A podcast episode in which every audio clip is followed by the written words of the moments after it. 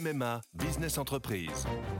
Sandrine, qui dirige une entreprise de conseil, a pris une décision. Oui, cette année, c'est décidé pour ma vie pro et ma vie perso, c'est MMA. Pardon, mais ce ne sont pas les mêmes besoins. Pas les mêmes besoins, mais le même agent MMA qui me connaît bien. Disponible et à 5 minutes de chez moi, je sais que je peux compter sur lui. C'est décidé, c'est MMA. Quand j'ai appris que UBS était une banque engagée dans l'investissement responsable, j'ai souhaité en savoir un peu plus. Car investir l'argent que j'ai mis de côté, pourquoi pas Mais à condition que ce soit pour l'environnement, l'éducation ou les énergies renouvelables.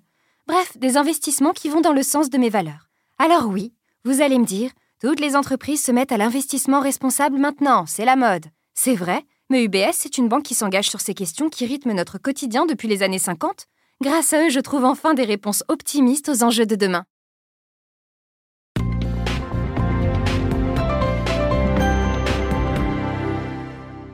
Bonjour, l'éditorial du Figaro du 11 mars 2020 par Philippe Gély.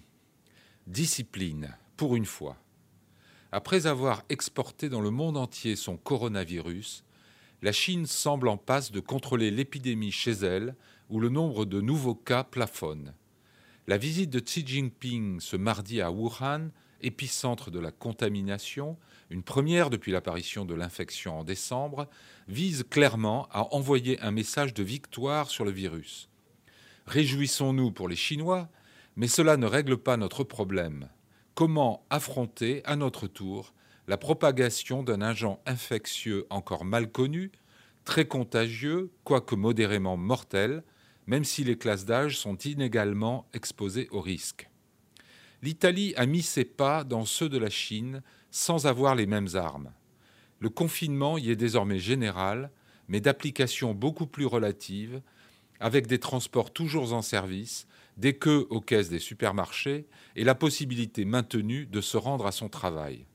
On est loin du cordon sanitaire imposé à des dizaines de millions de Chinois et de la mobilisation militaire pour créer des hôpitaux de campagne en un éclair.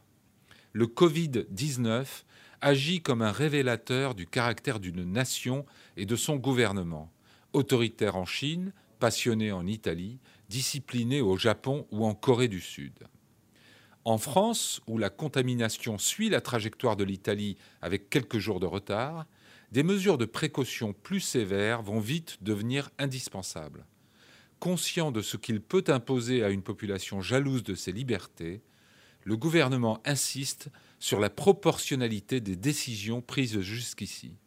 Mais cette volonté louable de ne pas déclencher de panique nous met à la remorque d'une expansion inévitable de la maladie laquelle risque précisément de provoquer une poussée d'angoisse collective.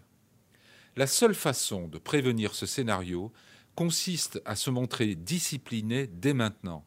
Précautions sanitaires, lavage des mains, limitation des déplacements et des rassemblements.